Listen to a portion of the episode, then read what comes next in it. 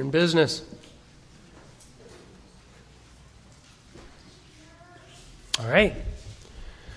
Welcome to our Facebook Live, people. I'm sitting, so I'm a little bit lower than normal, but it should work. So, good morning, and we're going to be looking at Romans chapter 9, beginning in verse 25.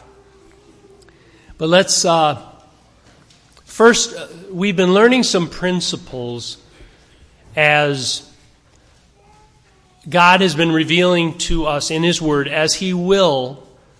If you get seriously in God's Word, you're going to come across paradoxes.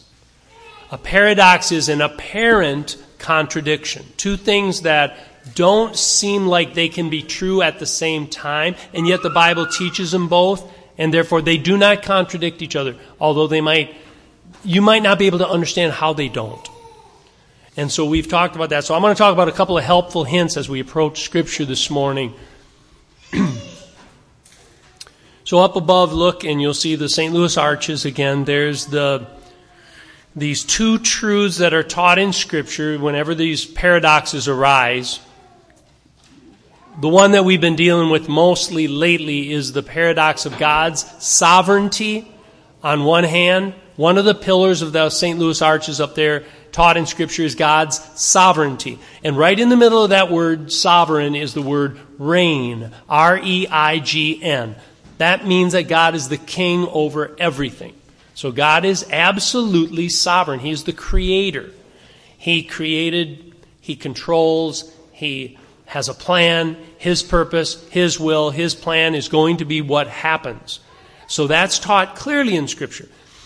And on the other hand, it also, that raises questions, but if he's all sovereign and he made me the way I am, and he even determined, if you will, what I do and what I think and the decisions that I make, but yet he holds me responsible for them. I made them not as a robot, but I made them freely.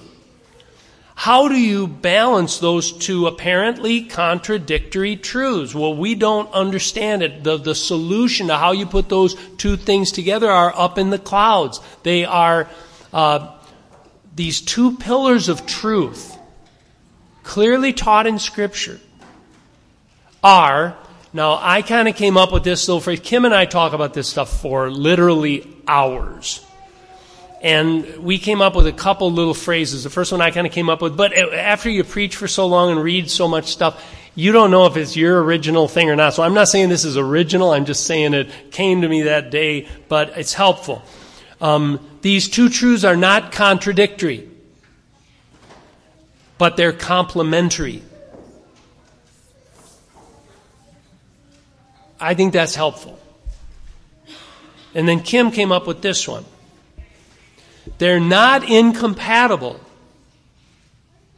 they're just incomprehensible. And when we use the word biblically incomprehensible, we do not mean you can't understand them at all. It means you can't understand something fully. But you can understand it so far up. But then all of a sudden, when it gets up into the clouds with some of these things, only God understands it fully. And so that's, I hope, a few helpful hints. Once you get comfortable with this way of thinking, you're going to handle the, what the Bible says a lot easier. And now let's talk for a moment before we get into our text about the context and the flow of Paul's argument right now in Romans chapter 9.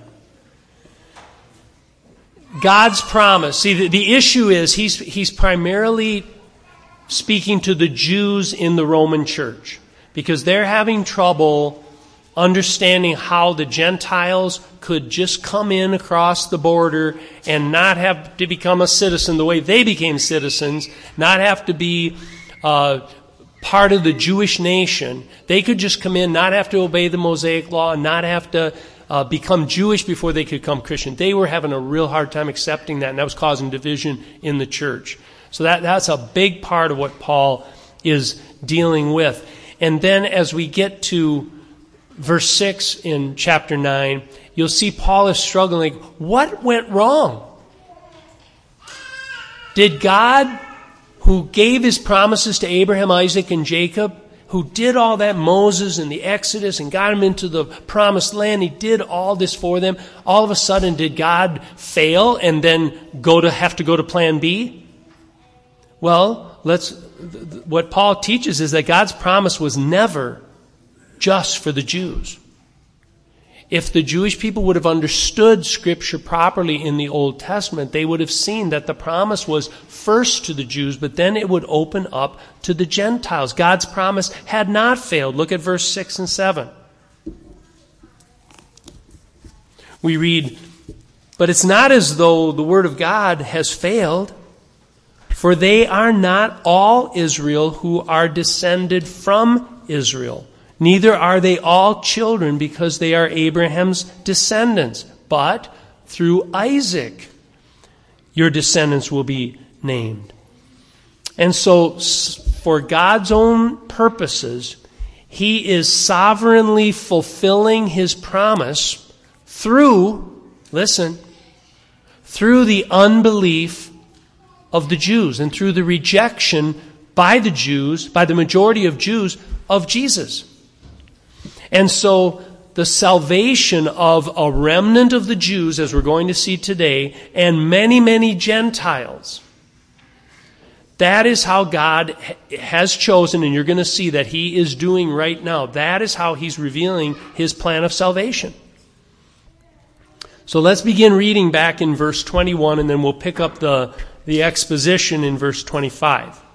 So, verse 21 from last week. Or does not the potter have a right over the clay to make from the same lump one vessel for honorable use and another for common use?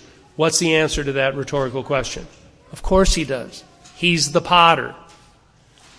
Verse 22 What if God, although willing to demonstrate his wrath and to make his power known, endured with much patience vessels of wrath? prepared for destruction. He's talking about Pharaoh and everybody else who is a vessel prepared for wrath or destruction.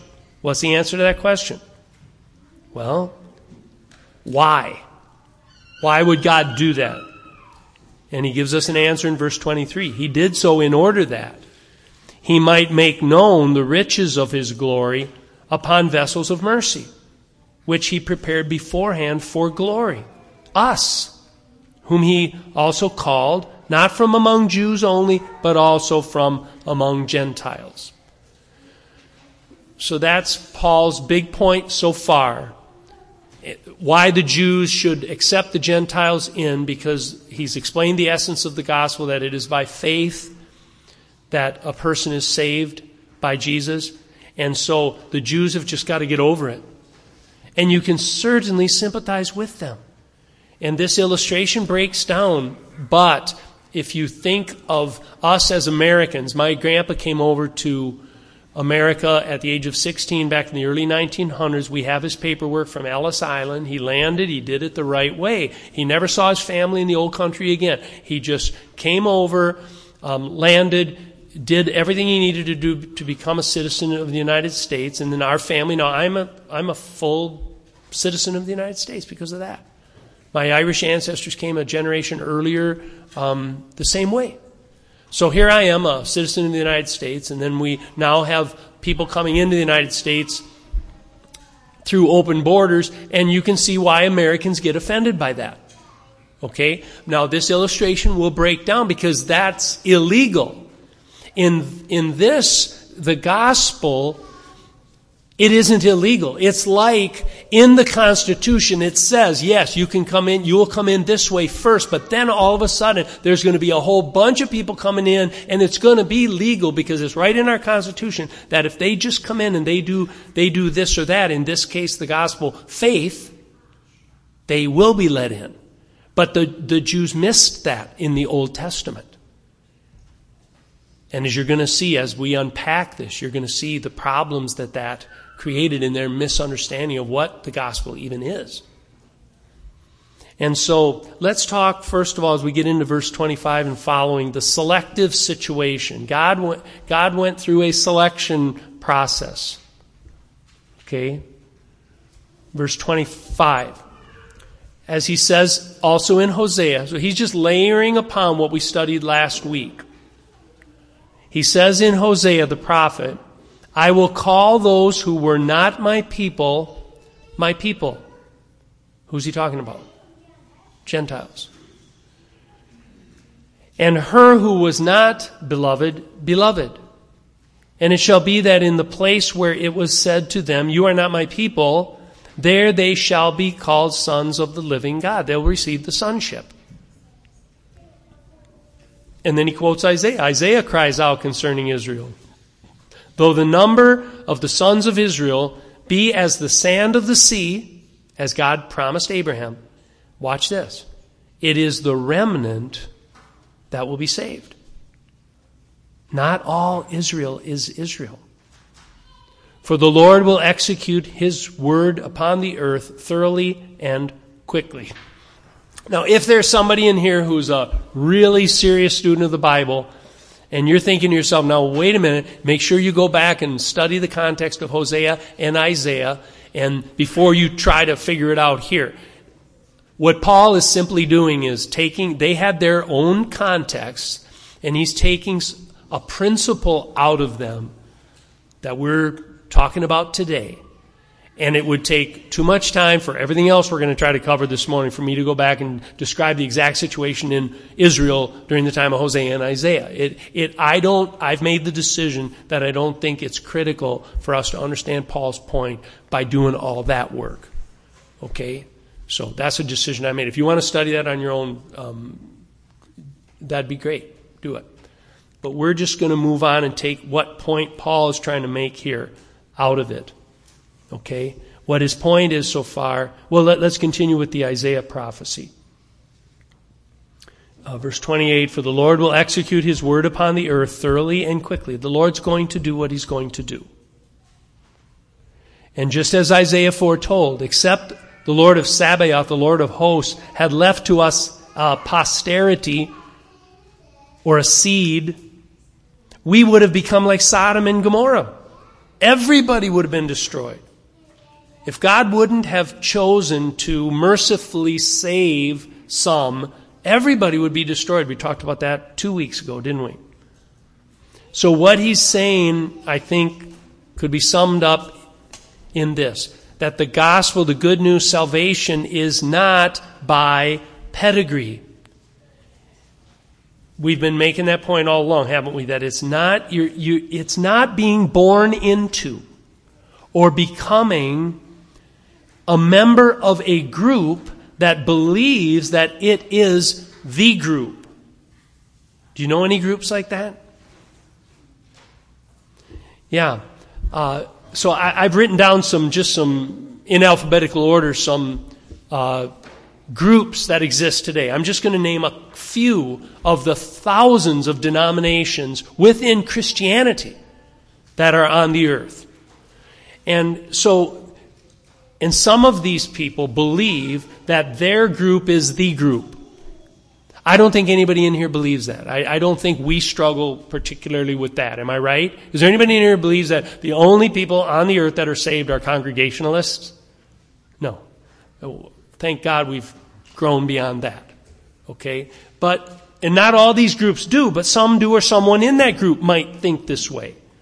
So let's say you were born into the assemblies of God, or the Amish, or the Baptist, or the Brethren, or the Buddhist, or the Catholic, or the Congregational, or the Jewish, or the Jehovah's Witnesses or the Methodist, or the Mormon, or the Muslim. Yeah, I'm mentioning Christian groups, pseudo Christian groups, non Christian groups.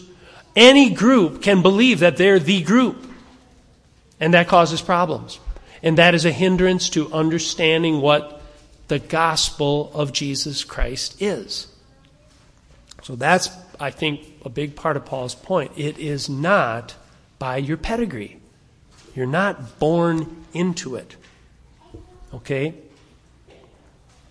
And God, in His infinite wisdom, decided that the best way to carry out His plan to reveal and display his glory in his creation has been to create some vessels for wrath, as we studied about Pharaoh. He, he decided to do that. He just decided, I don't understand it. But that was his choice. And vessels of mercy. And he ordained the rejection of Messiah by most of Israel. He ordained that. Keep your left hand here. Turn ahead just a couple. We'll be here in a few weeks. But look at chapter 11 for a moment. Look at chapter 11, verses 7 through 11.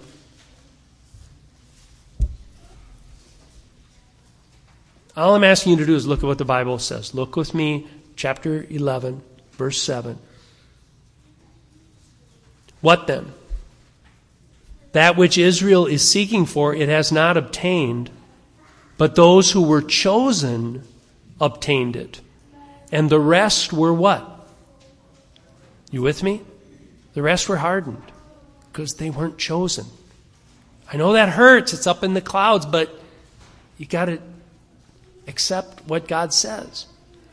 He continues on, just as it is written, God gave them a spirit of stupor, eyes to see not, ears to hear not, down to this very day. We're going to see some teachings of Jesus in just a little bit where he says exactly this. And David says, Let their table become a snare and a trap, and a stumbling block and a retribution to them. Let their eyes be darkened and see not, and bend their backs forever. I say then, they did not stumble so as to fall, did they? Now he's talking about the Jews. May it never be. But by their transgression, salvation has come to the Gentiles to make them jealous. This is how God's doing it. By His divine, infinite, incomprehensible wisdom. This is what God is doing. Now jump over to verse 25. One more verse here. For I do not want you, brethren, to be uninformed of this mystery, lest you be wise in your own estimation. Watch this. That a partial, a partial, what? You with me? Hardening. That a partial hardening has happened to Israel. Why? until the fullness of the Gentiles has come in. That's what God's doing in the world today. That's where that's why we're here. That's why I'm here. That's why this church exists. He's bringing in any Jews here? No. He's bringing in Gentiles.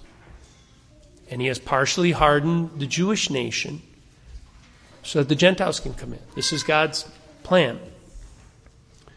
And it's not by your pedigree, it is by God drawing you. Now let's go back to chapter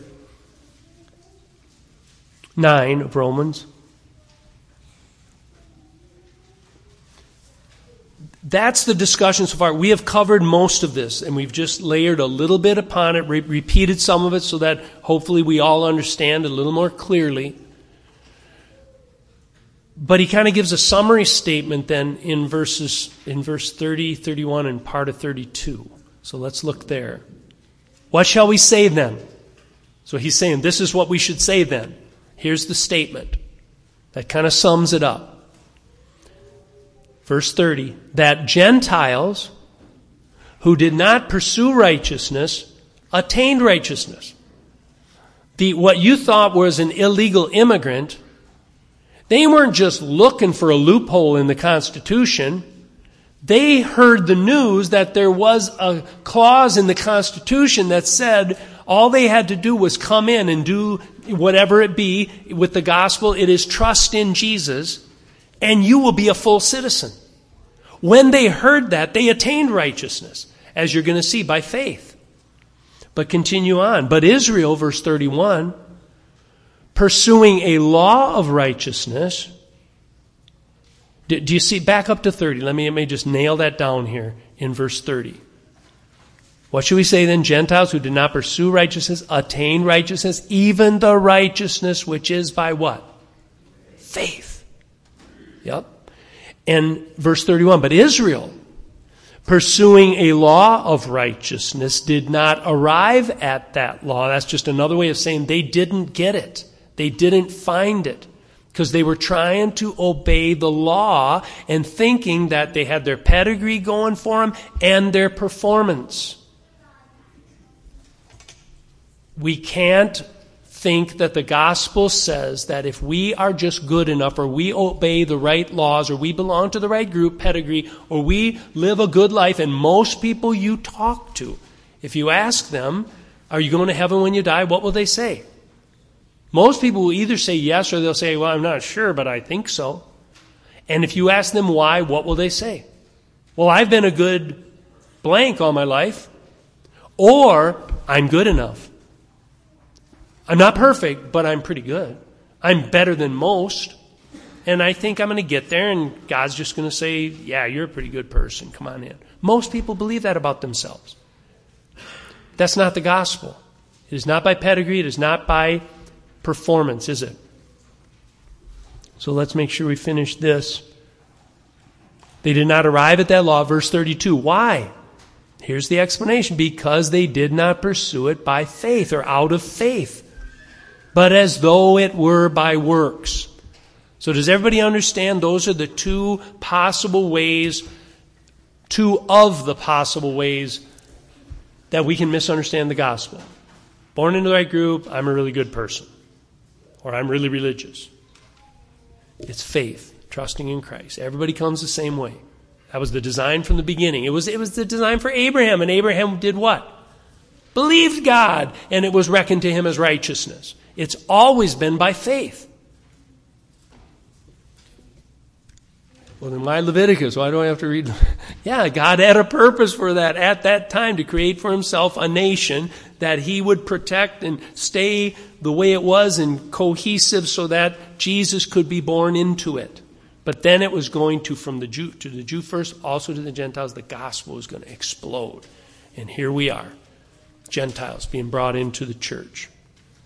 Now, the next part, we're going to see some of what we've already studied in the words of Jesus himself and a few of the other apostles. I am going to ask you to turn to a couple places in a moment, but let's talk about now what I think the main thing we need to talk about this morning to apply this to our own lives and our church. And that is the stumbling stone. So look at the end of verse 32. They, they pursued it by works, not by faith. Now, watch this at the end of verse 32. They stumbled over the stumbling stone. And then he quotes Isaiah again Behold, I lay in Zion, that's in Jerusalem, in the place where the people of God lived. I lay in Zion a stone of stumbling and a rock of offense and he who believes in him will not be disappointed. Who's the stone of stumbling? Jesus. So God sent his son, laid him in Zion, laid this cornerstone, a precious stone. But the Jews stumbled over him. And so let's look at some of Jesus' own words here. So keep your right hand in Romans chapter 9 if you want to turn with me and go back to Matthew chapter 21.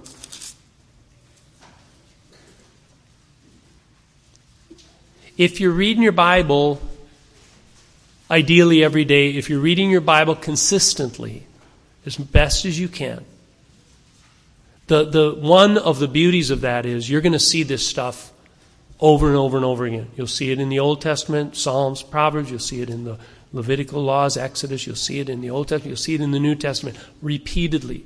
This is not, what Paul's teaching here is not mystical theology. This is clear biblical teaching.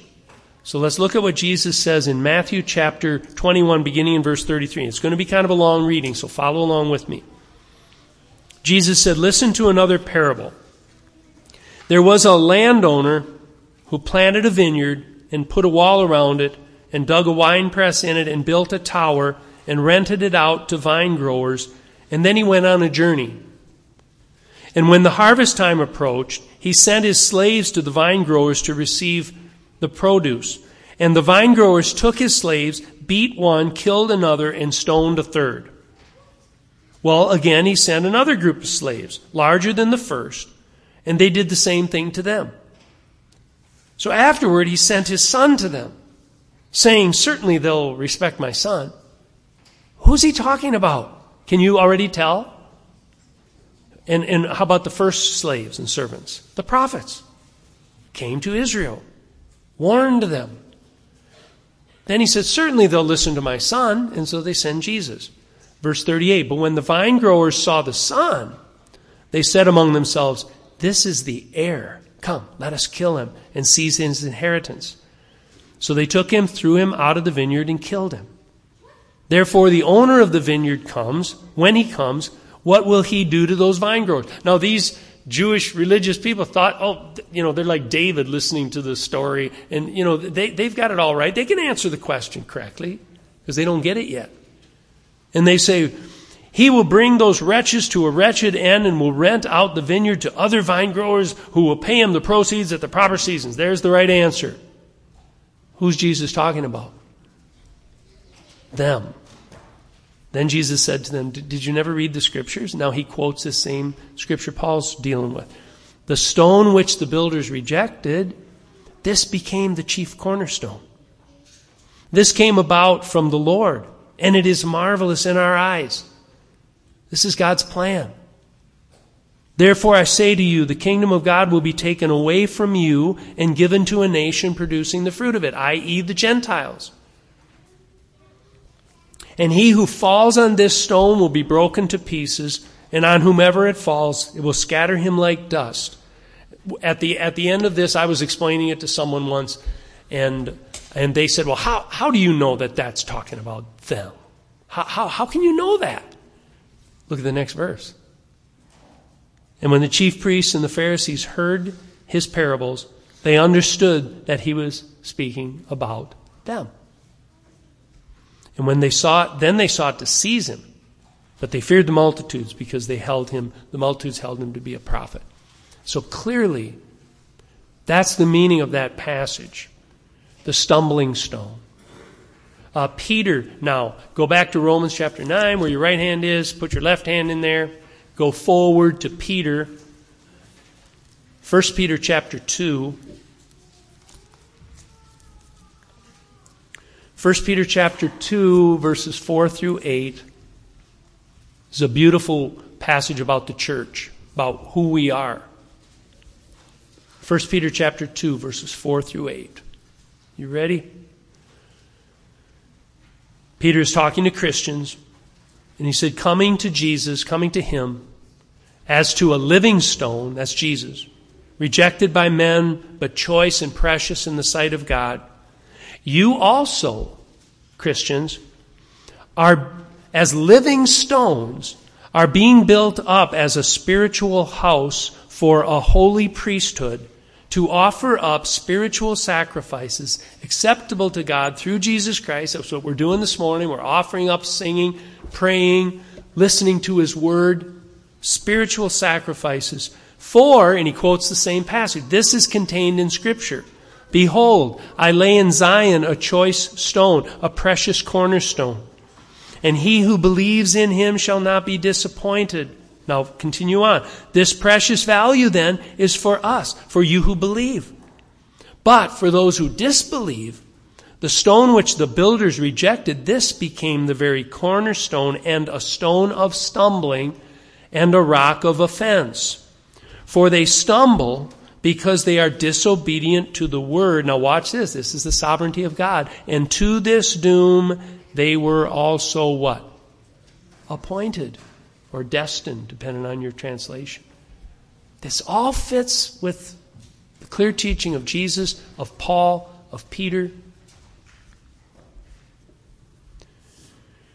So, how are we going to begin to understand this and apply it to us? And I want to focus in, I think we all kind of get It's not by your pedigree. Everybody kind of get that by now. Paul has really taught it thoroughly in Romans.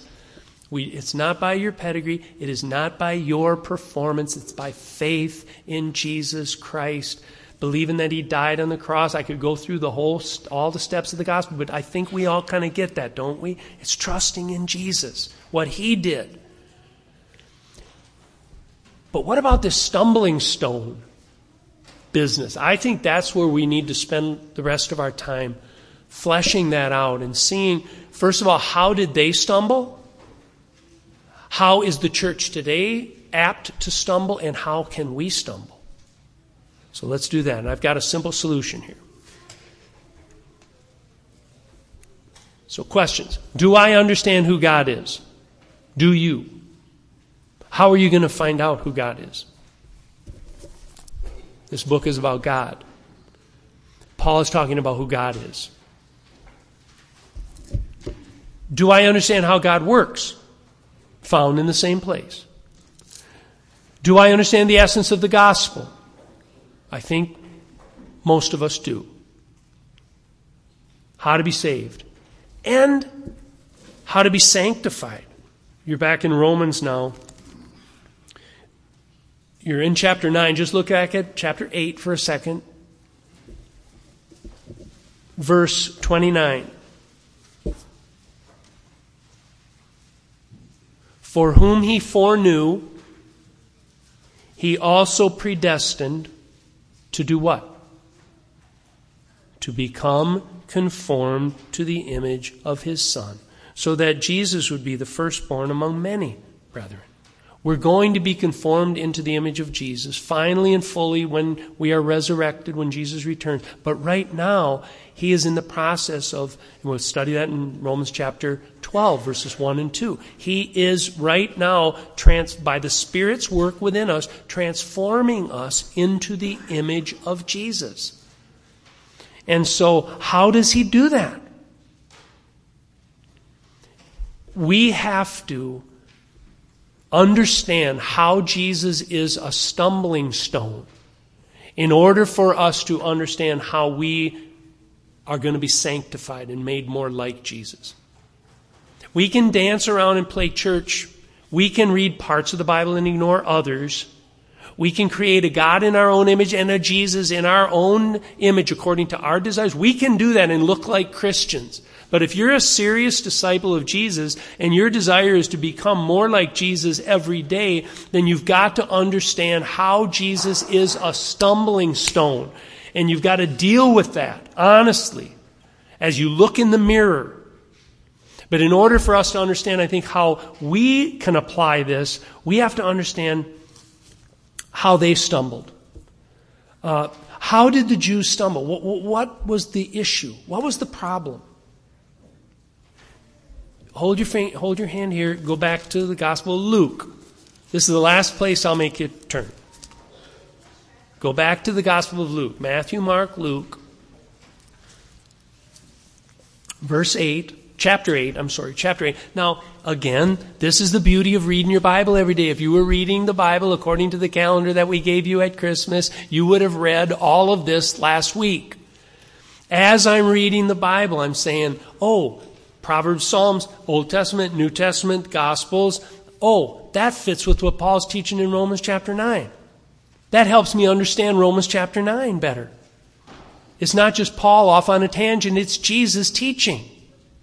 So look at Luke chapter 8, verse 10.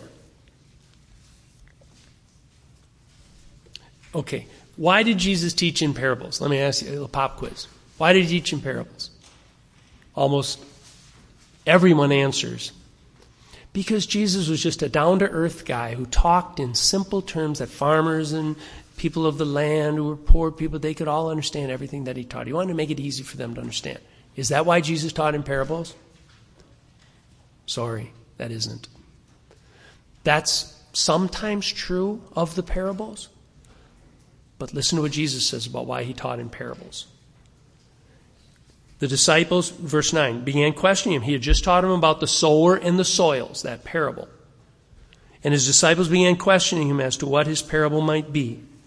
And he said, To you it has been granted to know the mysteries of the kingdom of God. That's why I'm here explaining it to you. but to the rest in parables. Why? In order that seeing they may not see, and hearing they may not understand. Ouch. That's God. That's God's plan. That's the way God was doing it then, and, and part of the way He's doing it today. Just, that's Jesus. It's His words. Now go ahead to chapter, or same, same place, verse 26. Watch, watch what Jesus does here. This is going to be kind of long, so I'm going to go really fast, but you'll follow along. You're familiar with the story. So they sailed to the country of the Gerasenes, which is opposite Galilee. And when he had come out onto the land, he was met by a certain man from the city who was possessed with demons, who had not put on any clothing for a long time and was not living in a house but in the tombs. And seeing Jesus, we're trying to, why am I reading this? We're trying to understand how Jesus is a stumbling stone to the Jews and then to us. Seeing Jesus, he cried out and fell before him and said in a loud voice, What do I have to do with you, Jesus, Son of the Most High God? I beg you, do not torment me.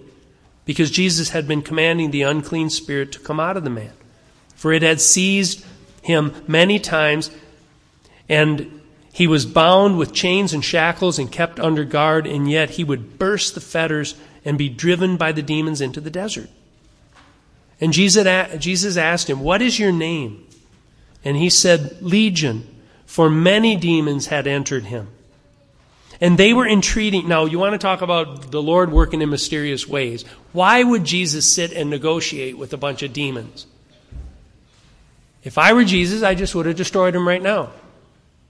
Watch what he does. Jesus, let Jesus be Jesus.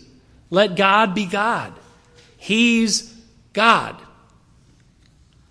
So they were entreating him, verse 31, not to command them to depart into the abyss.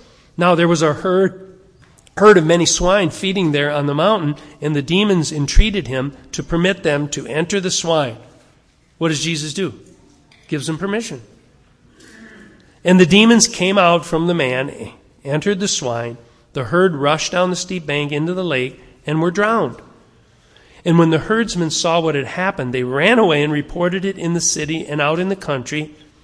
And the people went out to see what had happened, and they came to Jesus and found the man from whom the demons had gone out, sitting down at the feet of Jesus, clothed in his right mind, and they became what? Frightened. This is getting scary here. This is weird. This is uncomfortable. And those who had seen it reported to them how the man who was demon possessed had been made well, and all the people of the country of the Gerasenes and the surrounding distance asked him to what? Stay here. We want to worship you and serve you, Lord. Is that what they said? What did they say? They asked him to depart from them, for they were gripped with great fear. So he got into his boat and he returned stumbling block. They stumbled over Jesus himself when he was in their midst performing a miracle, revealing himself, revealing the glory of God in the way that God ordained that it would be revealed. It all happened and the people stumbled over it. Why? What does Jesus do that makes people stumble over him? Look at chapter 9. We're right in Luke chapter 9 verse 23 through 25. Jesus does not make it easy on people. Let, let me take a break. Before we read chapter 9, listen to this. Jesus, the reason he's a stumbling block is just think about it. You need to go home and meditate on this and, and just pray about this. Why is he a stumbling block? And the answer has something to do with he threatens us. He threatens what we want. He threatens our life. I did a couple of funerals lately. One of them was for a believer and it was filled mainly with believers. The other one, probably not so much. And I had to present the gospel very differently in those two contexts. And I prayed hard to know how to do it. And it was way easier in the first one than the second one. So I prayed, how do I do this winsomely without compromising and watering down? How do I do this? But they asked me to do the funeral. So they're going to get the gospel. That's why I'm there. And I might not make everybody my friend. And so I prayed about it, and I do believe God directed me to how I ought to present, and I did. But it felt like I was in the dentist chair with no Novocaine. And he was pulling teeth. That's what it felt like. I think, I don't know what all he was doing. He had me there for his purposes. I believe seeds absolutely were planted. But Jesus is a stumbling stone. It's fine. Jesus is great as an add on. Everybody's good with him being an add on. When I was in college, I, you know, I took philosophy class. I wasn't a believer. I'd strayed from my upbringing, and I studied Buddhism and you know Zen, and took all kinds of philosophy classes and yoga and all that kind of stuff. But all that time, I thought Jesus was the coolest of them all, because I had a Jesus in my mind who was a hippie and just nice to everybody and you know was tapped into the the you know divine wisdom and all this kind of crazy. That's not Jesus. Everybody wants Jesus as an add-on. There are world religions that have Jesus as a figure in their religion but not the Jesus of the Bible not Jesus who is the way and the truth and the life. It's the exclusivity of Jesus himself and the exclusivity of his demands upon his followers that makes him a stumbling block. Right? If you're trusting in your pedigree, you're going to stumble over Jesus. If you're trusting in your performance, you're going to stumble over Jesus. If you're stuck in your life and you don't want to give it up, you're going to stumble over Jesus. Look at what he says in Luke chapter 9, verse 23. Now, hear these words. They are not easy words. If anyone wishes to come after me, let him deny himself, take up his cross daily, that means die to yourself, and follow me. For whoever wishes to save his life shall lose it. And whoever loses his life for my sake, he is the one who will save it. For what is a man profited if he gains the whole world but loses and forfeits himself? For whoever is ashamed of me and my words, of him will the Son of Man be ashamed when he comes in his glory, and the glory of the Father with the holy angels. And I say to you truthfully, well, that goes into something else, so we'll stop there. Look at verse 57. Chapter 9, verse 57. You know, we make it sound like Jesus just walked along healing everybody, made it super easy for everybody to follow him. Jesus is a stumbling stone. To anyone who wants to keep their life, he's a stumbling stone. Verse 57 As they were going along the road, someone said to him, I will follow you wherever you go. Ooh, that sounds good, doesn't it? What does Jesus say back? Did he say, Great, come on, let's go? He said, the foxes have holes, the birds of the air have nests, but the Son of Man has nowhere to lay his head. Do you know what you're committing to? Do you understand what it means to be a Christian? And he said to another, Follow me. But he said, Well, permit me to go and bury my father. Jesus said, Allow the dead to bury their own dead. As for you, go and proclaim everywhere the kingdom of God. Lose your life. Verse 6 Some of you are sitting there thinking, I don't know if I've done it. He's a stumbling block to me.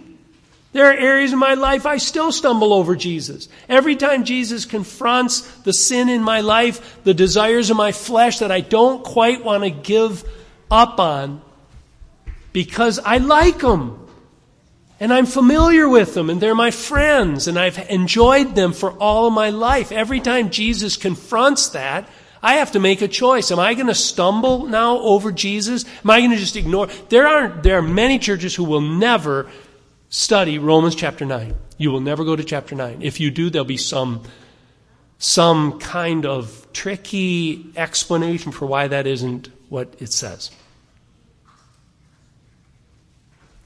stumbling block. So let's continue on.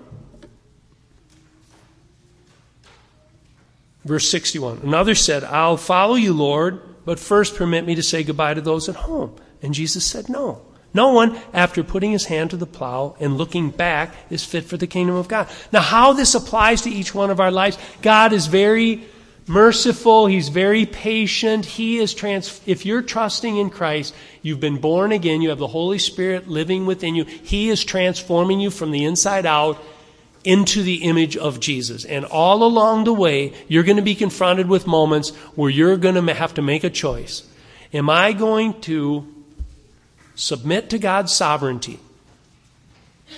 Am I Jesus is a stumbling block to being our Savior because we want to trust in our own pedigree and our own performance.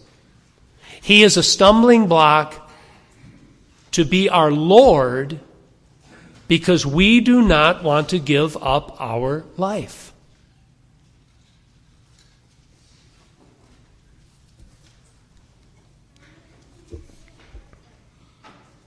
His exclusivity and his demand for exclusivity of our devotion, our allegiance, our love, our obedience to him makes him a stumbling block.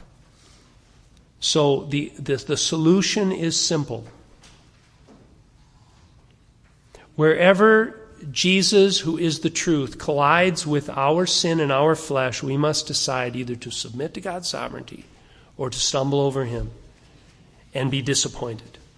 But he promises that whoever believes in him shall not be disappointed. You won't be disappointed. I have, he has never disappointed me.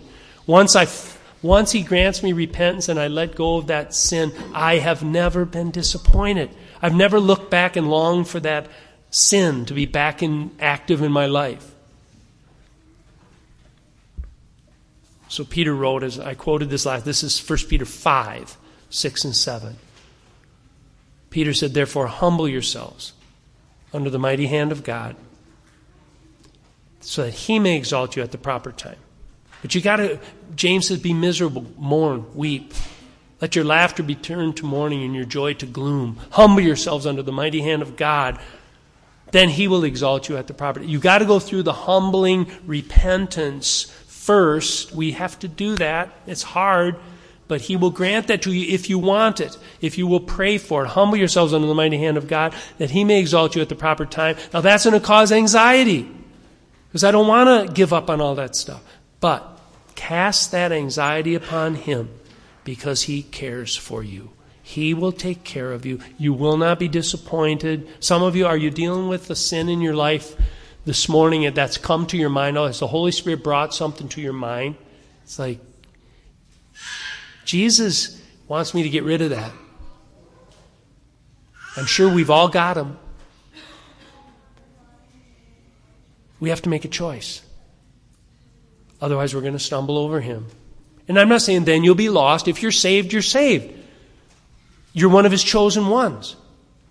Okay, but do you want to keep banging your head against the wall? Do you want to stay in the school of hard knocks all your life? As soon as we submit to his sovereignty, he blesses us with freedom. And then we can experience deeper the joy of the Lord, who is our strength. And, and all the blessings that will come for us if we will, we will not be disappointed. And then finally, just accept this. All these uh, difficult to understand things that we've come across in Scripture, all these teachings that you might be sitting out there thinking, that guy up there is a crazy man. I'm just telling you what the Bible says. And it's not always comfortable and it's not easy to understand, but it is what it is. That's the truth. And Jesus said, You will know the truth and what will happen. The truth will set you free. Period. So I pray that as you bow your heads now, just this is part of God's plan. This is God's plan for your life today. You're here because He wanted you here to hear this for whatever reason. So I pray you don't stumble over Jesus. I pray that if you bow your heads and just meditate on this for a little bit, that if the Holy Spirit made you aware of something in your life, bow your heads down, just pray. Humble yourself under the mighty hand of God. Ask for His help. Ask for Him to grant you repentance. You cannot repent on your own. Ask for His help. Ask and you will receive. Seek and you will find. Knock and the door will be opened to you. Everyone who asks receives. He who seeks finds. He who knocks, the door is open. So just ask God. He is generous. He is loving. He wants you to become more like Jesus. He wants you to repent of that. Submit to Him.